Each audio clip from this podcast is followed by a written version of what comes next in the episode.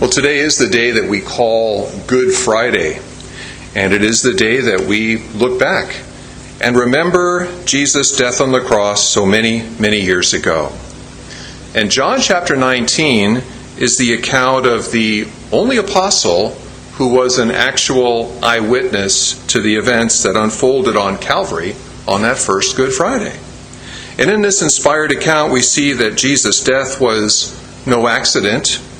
It was not a victory for Satan and the forces of evil, but in fact, the events of that first Good Friday were a direct fulfillment, a perfect fulfillment of a plan devised in the mind of God in eternity past and carried out here on earth nearly 20 centuries ago.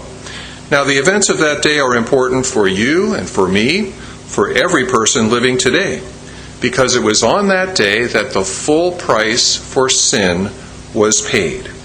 It was there on that cross that the Lord Jesus purchased the priceless gift of eternal life.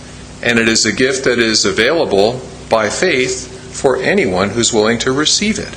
It's a free gift available for all. And so, as we think about the events of this first day, what we want to see first in John's account is this, and that is number one, the condemnation of our Savior. The condemnation of our Savior. Now, chapter 19, we read this starting at verse 1. It says, Pilate took Jesus and scourged him, and the soldiers twisted together a crown of thorns. And what we're going to find out is Jesus' sufferings began actually early on that day before he went to the cross. And so in verse 14, we read there that it was the day of preparation. And the day is the Friday of Passion Week. If you remember, we mentioned on Palm Sunday, last Sunday, that that was the beginning of Passion Week. It begins with Palm Sunday and goes through really to Resurrection Sunday, the following Sunday. So now we're at Friday, Good Friday, which in the Jewish calendar at that time was the day of preparation, the day to prepare for the Passover. Now, the night before, the Lord Jesus had celebrated the Last Supper with his disciples. It was that night that Judas betrayed him. He was arrested and he was tried by the Jewish leaders in the Jewish court, the Sanhedrin.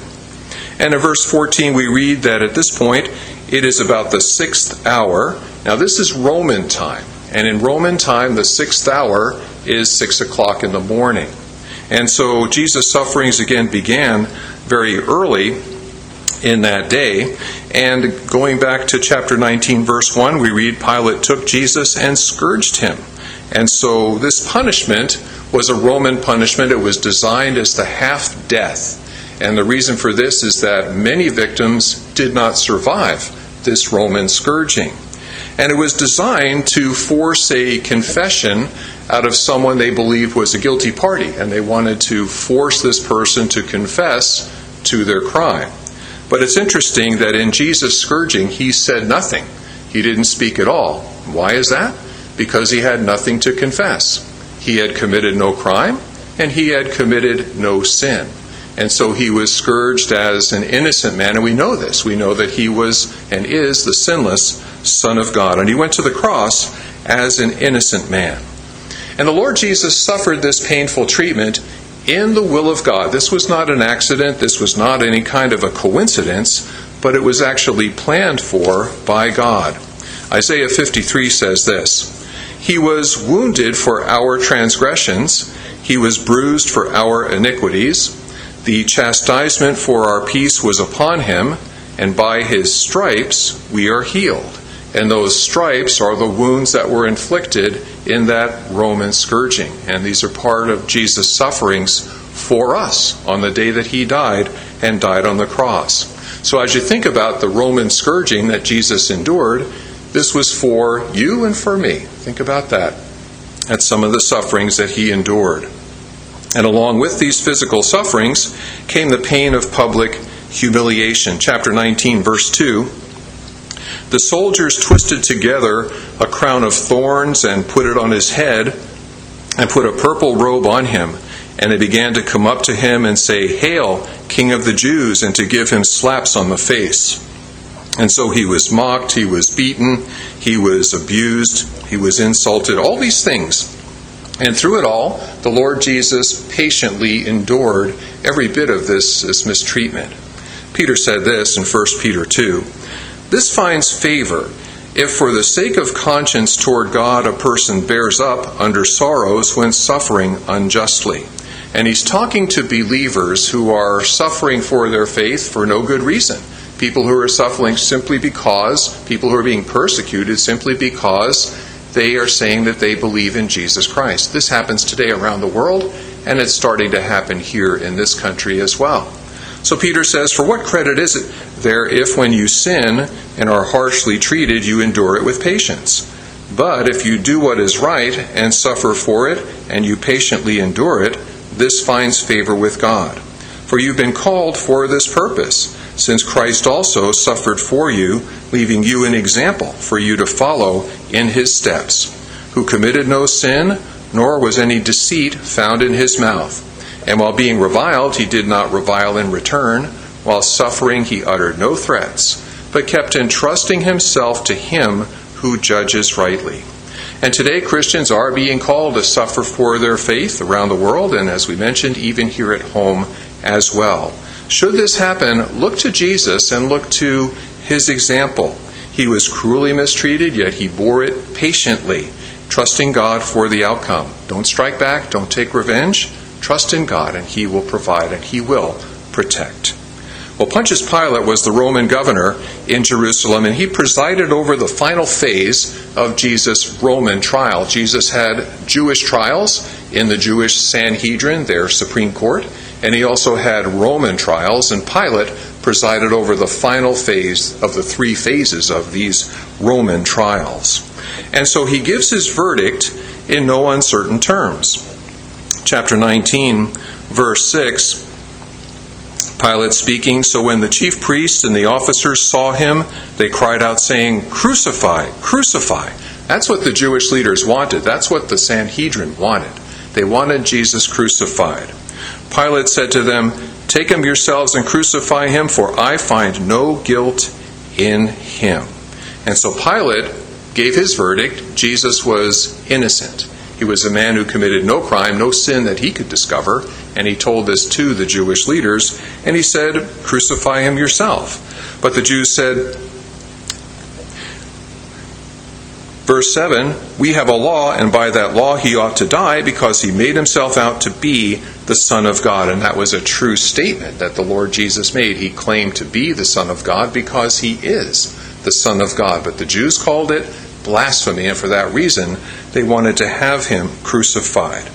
Well, Pilate again was convinced of Jesus' innocence, and down in verse 12 we read this Pilate made efforts to release him, but the Jews cried out, saying, If you release this man, you are no friend of Caesar. Everyone who makes himself out to be a king, like the Lord Jesus, opposes Caesar.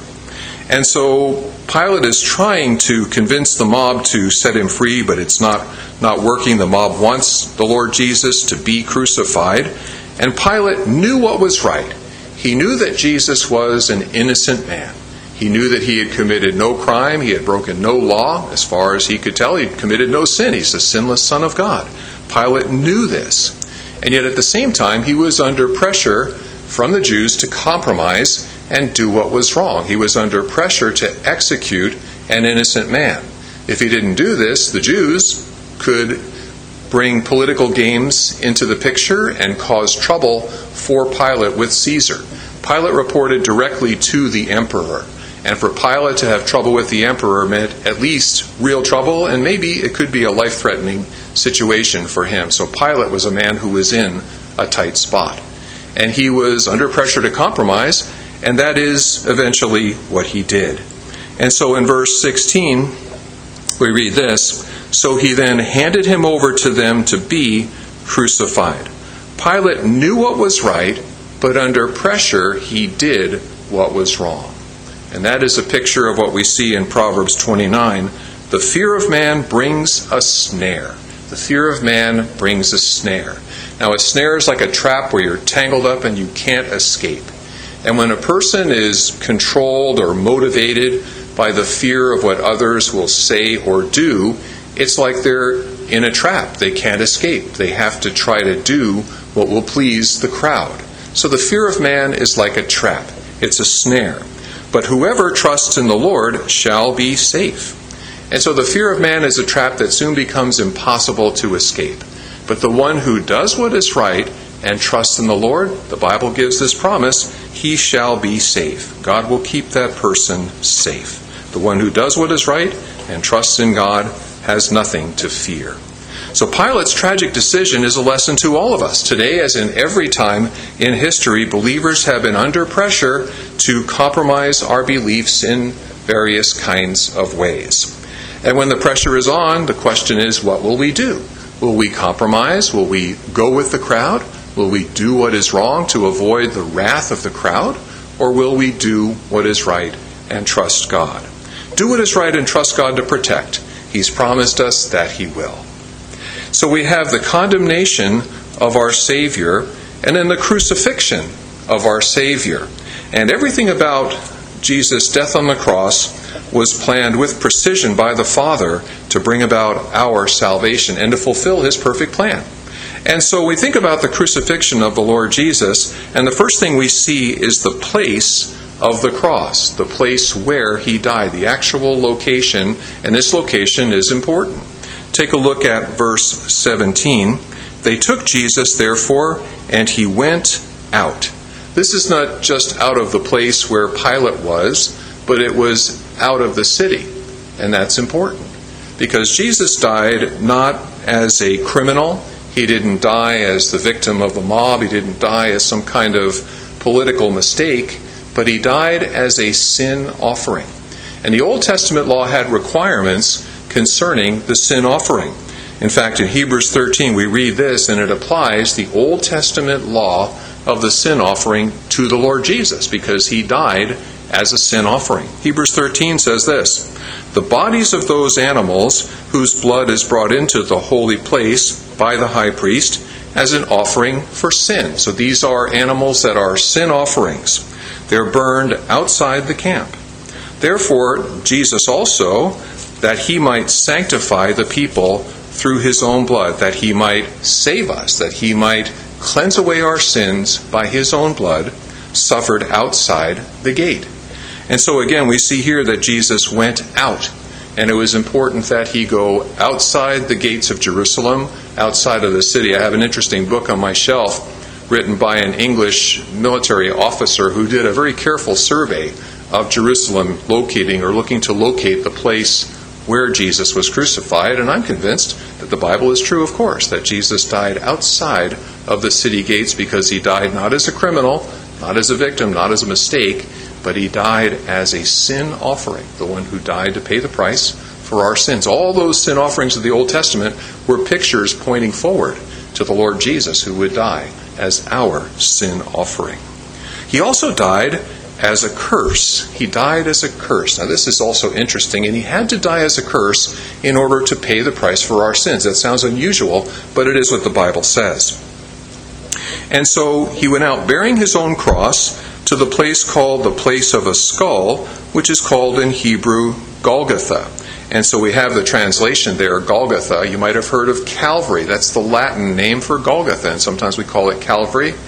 Sometimes Golgotha, it's the same it's the same place, and it's a my preference of the different locations. There's a couple of choices that people have come up with. Is a place known as Gordon's Calvary, which is kind of a bare rocky hill outside of Jerusalem, and on one side there are these little small caves that look like two eyes. And actually, Gordon's Calvary looks kind of like a skull and it's very near to the garden tomb. So everything really looks very much like what you would find in the Bible account. And so he went to Calvary, he went to Golgotha, the place of the skull. Now, he was crucified, and Jesus had to die on the cross. There are different ways that the Jews could have executed the Lord Jesus. They could have stoned him to death. They did that with Stephen, if you remember, in the book of Acts. He was stoned. And others tried to stone the Lord Jesus, but they didn't succeed in doing that. They could have maybe hanged him or done something else to him, but he had to die on a cross because he had to die as our Savior, not just as a victim or as a criminal, but as our Savior. He had to die on the cross in no other way. Galatians 3 says this Christ redeemed us from the curse of the law, having become a curse for us. For it is written, Cursed is everyone who hangs on a tree. On the cross, Jesus became a curse for us. He set us free from the curse or the, the punishment of the law. Think about the law. Think about the Ten Commandments. Think about the 613 commandments. If you read those, it's a list of 613 things that we've done wrong. That's a long list. Maybe more than 613 with the Ten Commandments. That's a lot of things. And so the curse of the law is the penalty that the law imposes for anybody who breaks the law.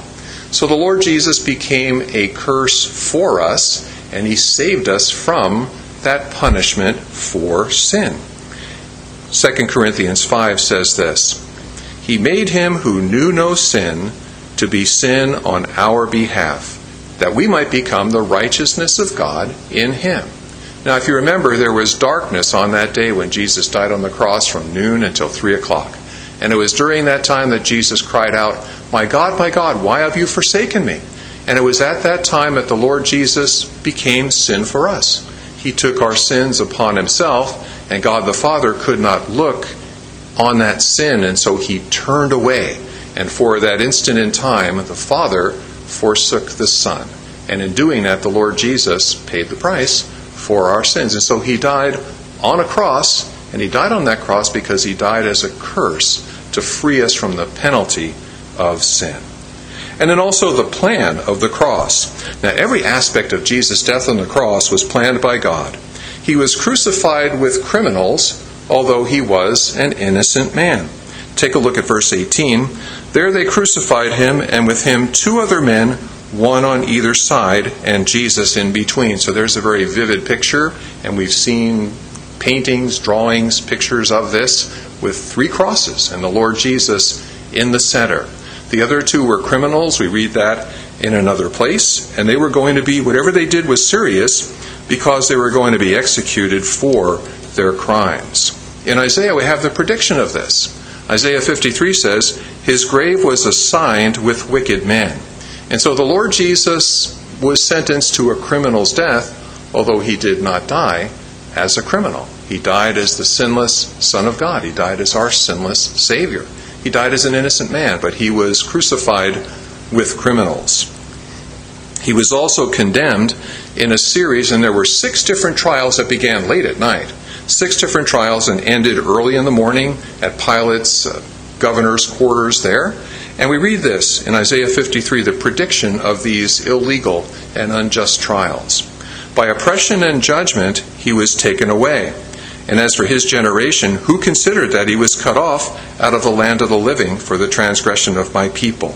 And so by oppression and judgment, he was taken away. The Lord Jesus was condemned not through a legal process, but through an illegal process. Illegal trials, mistrials, really, that were conducted, and the Lord Jesus was illegally condemned to be executed. All this predicted in the plan of God. And it also, his crucifixion was predicted. There's a vivid picture of it in Psalm 22, written before crucifixion was really invented or widely used. And yet you have a vivid picture of the cross there. And in Psalm 22, written a thousand years ahead of the cross by David, he said this He said, They pierced my hands and my feet. Imagine that. All predicted a thousand years ahead of time. God did that. And also the humiliation of the cross. Take a look at verse 24. Verse 23 the soldiers, when they crucified Jesus, took his outer garments and made four parts, a part to every soldier, and also the tunic. Now the tunic was seamless, woven in one piece, and so they said to one another, Let us not tear it, but cast lots for it to decide whose it shall be. And so the Lord Jesus had a very special garment that he wore. It wasn't stitched together of smaller pieces of material. I had a friend who had a pair of jeans and he started patching them, and eventually they were entirely made of patches. It was there were no more pants. It was all patches, and they were these patch pants. Well, this was not what these were, but it was somehow woven without a seam. It was a very expensive and special garment, and they decided not to tear it up, not to divide it, but to uh, try to have a game to gamble for it and see who would get to keep it. Again, this was predicted as well in Psalm 22, and it's the fulfillment is talked about here. It says, they divided my outer garments among them, and for my clothing they cast lots. And so, as the soldiers are gambling for Jesus' garments, they are fulfilling a prediction made by David 10 centuries before, fulfilling some of the details of God's plan for the cross.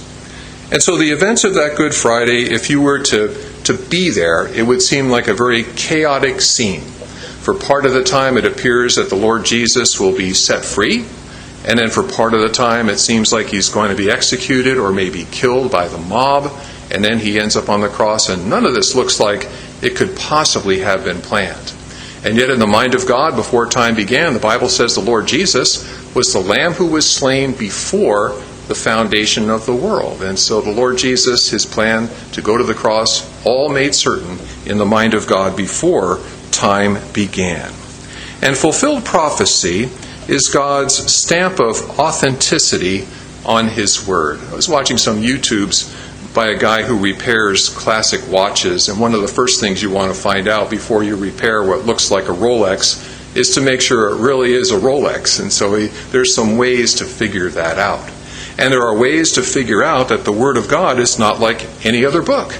It is a book that comes from God. It is the only book in the world that predicts future events with accuracy people are trying to figure out what their favorite baseball team is going to do, trying to predict. Those predictions don't always work out. But when God gives us a prediction in His world, and He has many of them in His Word, they always come to pass. And so we can believe every word of the Bible. And so, as we think of God's plan for Good Friday, it's part of His all inclusive plan. Think of all the things that are in the plan of God. First of all, He has a plan for the world, and God has a plan for the entire world and all the people in it. He also has a plan for the church, and he's unfolding that plan today as he builds his church around the world. He has a plan for Israel, and Israel, you think about Israel, all the troubles and trials they go through, you wonder, how does that nation survive? Well, Israel is God's chosen people, and he will not allow that nation to be destroyed. He has a plan for Israel. He also has a plan for every individual. He has a plan for us as believers, a plan for each one of us, and He has a plan for all things. And so God's plan is all inclusive. I heard a man on the radio recently, he was lamenting some of the troubling things taking place in this country, and he said, If only I knew there was a plan, I could live with it. And I said to myself, There is a plan. God has the plan, and we can sum it up in two words we win. Well, he didn't apparently know that. And so he's really stressing over all the problems that are going on, and there are a lot of them. But the good news is there is a plan. He can explain it in two words we win. God wins, and we're on the winning side, and that's the good news. And so, again, the events of Good Friday, predicted and fulfilled with precision, is proof that God has a plan for you, for me, and for all things. And then also we have the compassion of the cross. Now, Bible students have discovered seven what are called the seven sayings of the cross. And there are seven things that the Lord Jesus has said from the cross. We've talked about them here at other times. And some of these, in fact, when he spoke, he spoke words of forgiveness. For example, when he was being crucified, he said, Father, forgive them, for they do not know what they are doing.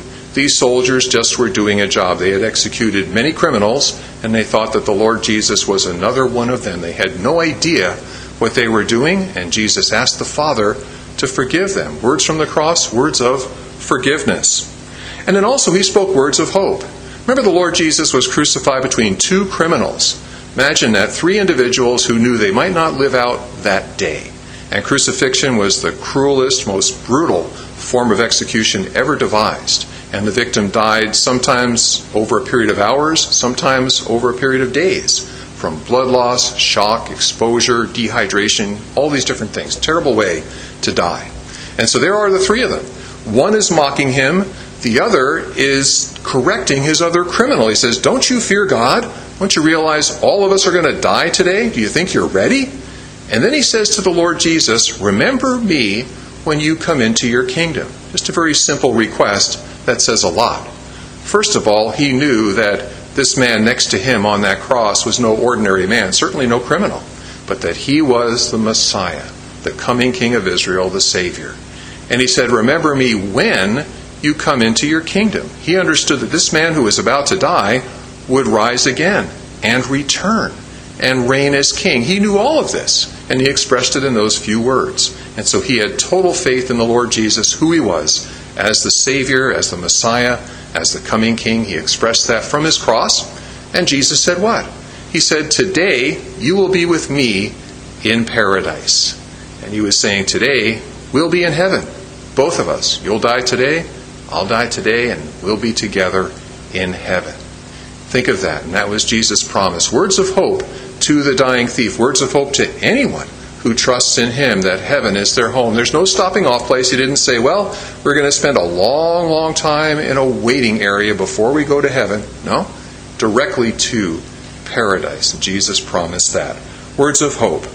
And then also, and we see this here in John's Gospel, words of compassionate care. And so from the cross, verse 26, Jesus then saw his mother and the disciple whom he loved. That's John, not saying that he's John, but that is John. The disciple whom he loved standing nearby. All the other disciples had fled, but John stayed behind. He was the one who stayed, and what we have here is his personal eyewitness record of the events of Calvary. And he says this Woman, behold your son. And the Lord Jesus knew on that cross that soon his mother would be not only a widow, but she would be childless. Now, in the Old Testament system, children took care of their parents in their old age. And the Lord Jesus was not going to be available to do that, not because he would die and not rise again, but because he would die, rise again, and ascend into heaven.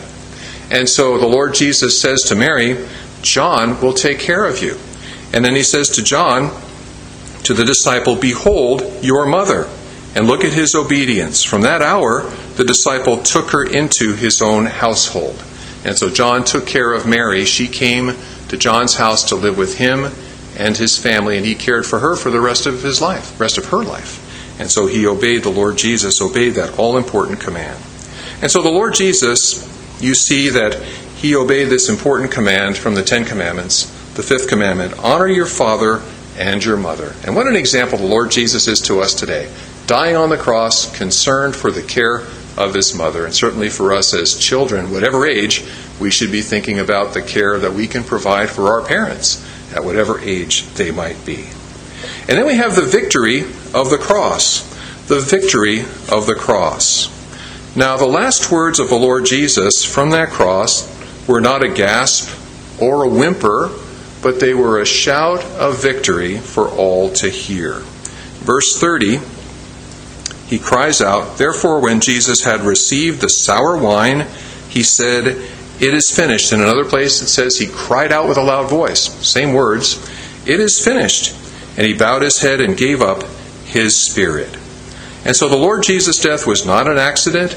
It was not the fulfillment of a murder plot. It was not a mistake, it was not the work of a mob, but it was a victory, and the penalty for sin was paid once and for all, forever. And at the cross, the Lord Jesus purchased not a partial salvation, but a full salvation, and one that's available for free. I think I told you we've gotten two letters from the same cult group wanting us to join. And they offer, well, what they offer is not so great. We're going to talk about that next week. And there are counterfeits out there and it seems like they're getting busier. I mean, writing letters to your pastor and his wife. What's going on here? Well, they're doing this, and people do fall for this. I have a friend who's a brilliant man, and he has fallen for one of these cult teachers, and he was trying to talk me into it. Think about that. That's the third one. I mean, there's happening everywhere. And we'll talk about next week how to uh, protect ourselves against these people handing out spiritual uh, $3 bills, if you will. And so, again, what you find here is the Lord Jesus purchased a salvation that's complete. The salvation these cult groups offer is partial. You know, I like to build in the wintertime, I like to build maybe an electronic kit. And one of the great, uh, one of the first things you do is you dump out all the parts and you do it on, I have to comment, I have a couple of uses for cookie sheets that don't involve baking at all. One of them is for doing electronic kits. I like the cookie sheet with the edges on it. So when I dump out all the parts, they stay on the cookie sheet. These things are so microscopic, if they land on a carpet, I don't think you could ever find it again until you stepped on it, and then you wouldn't like that. And so you have to find all the parts, and then you have to make sure you have all the parts. And so one by one, you check them all against the list, and you have to have all the parts. And there's nothing more frustrating, especially in these days of a broken supply chain, to find out, oh, there's a part missing. They say, well, we know where it is. It's on a ship, a ship that's not allowed to come into port, so stay tuned. And that's the awful thing. And sometimes people offer, and the cults do this, they offer a salvation that's not complete. One group says, says that we're saved by grace through faith after all we can do. Well, how much is all you can do? You do all you can do and you're ready to fall into bed, and somebody says, Oh, would you help me? And you do one more thing, right? You never know how much we can do. And so we never know if we've done enough if we buy into that system. And so the Lord Jesus purchased the only salvation that really saves, the only one where you know for sure that you were saved, because He said, It's finished. It's a completed salvation. There's nothing that has to be added to it talked to an individual just a few weeks before he died, was in a system where you work hard all your life, follow all the rules, and find out after you die if you made it. And I said, You know, you could know today. And he said, No, not in my system. That's a sin. I'm not allowed to even think about that. I said, Oh, and I shared the story of the thief on the cross. I said, No, no, I'm going to do the best I can and wait and see what happens. I said, Wow, okay.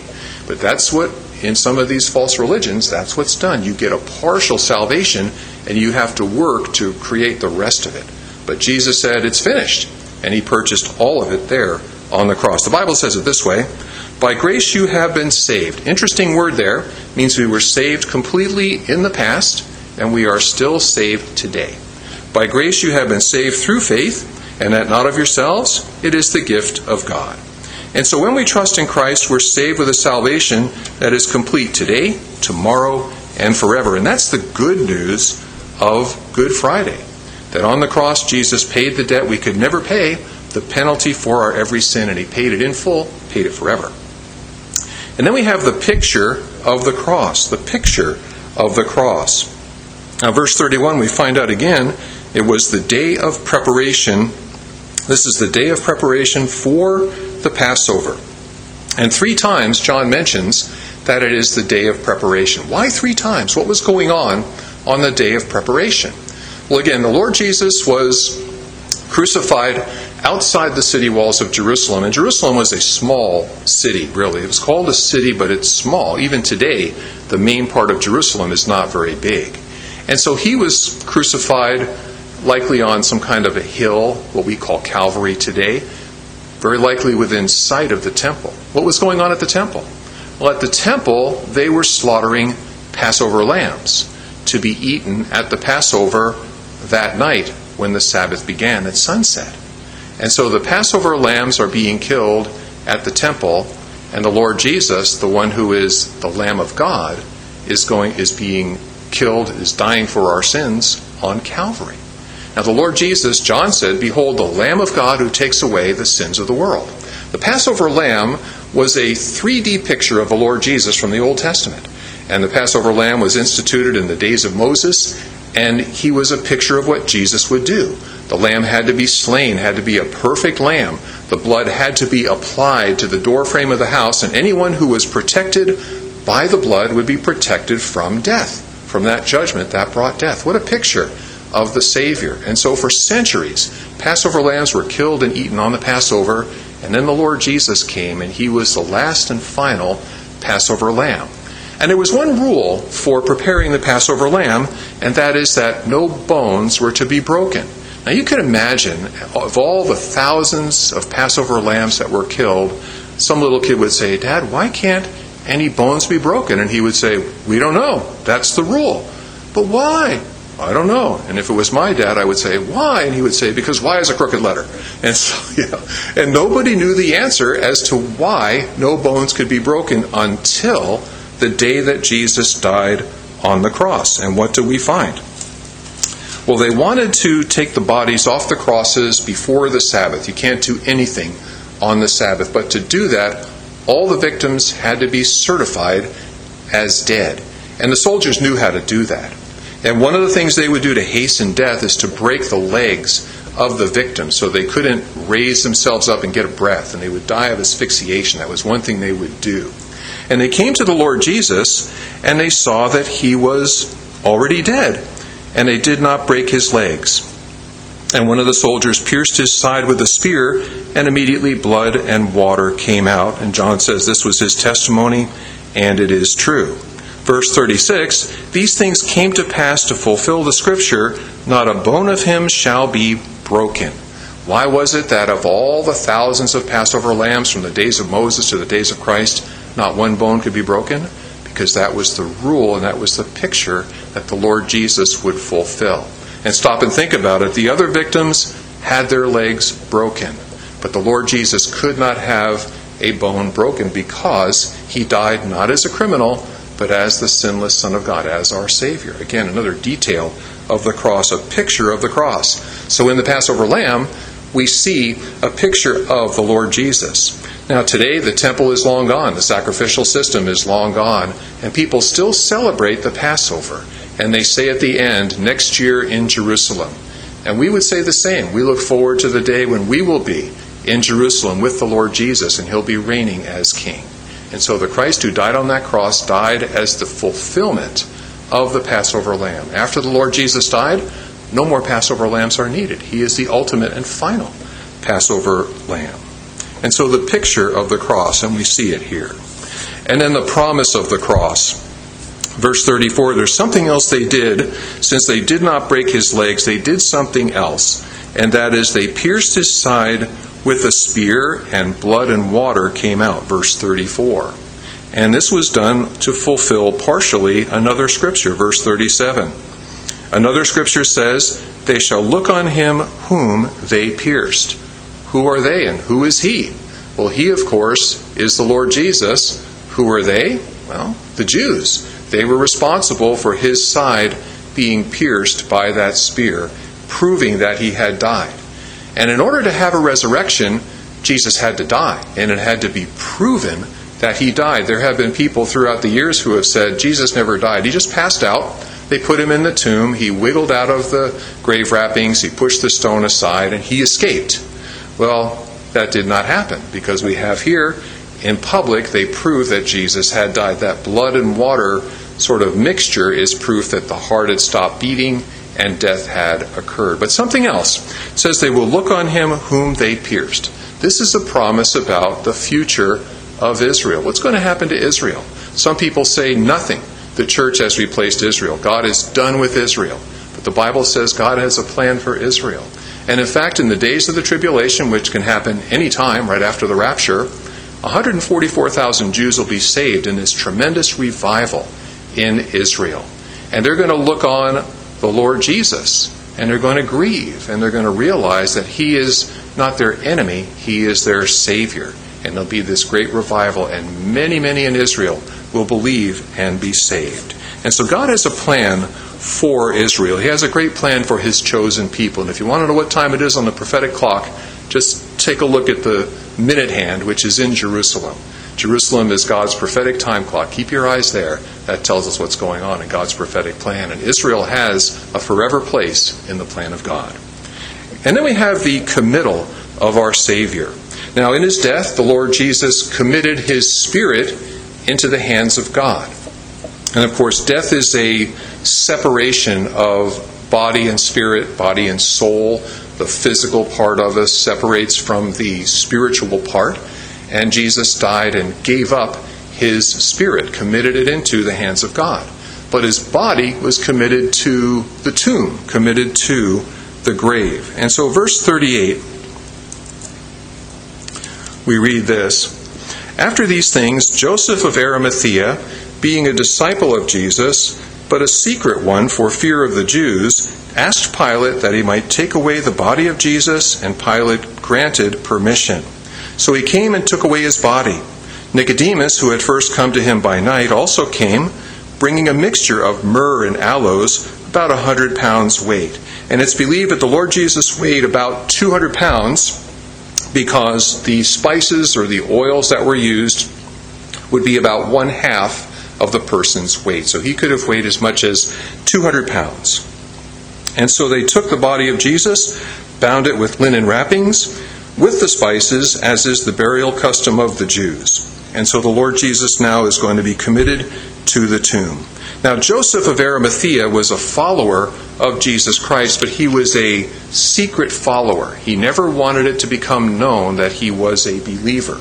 He was a member of the Sanhedrin, that is the Jewish court that condemned the Lord Jesus. Imagine what would have happened if word got out that Joseph of Arimathea was a follower of Christ. He was timid and did not allow that information to get out.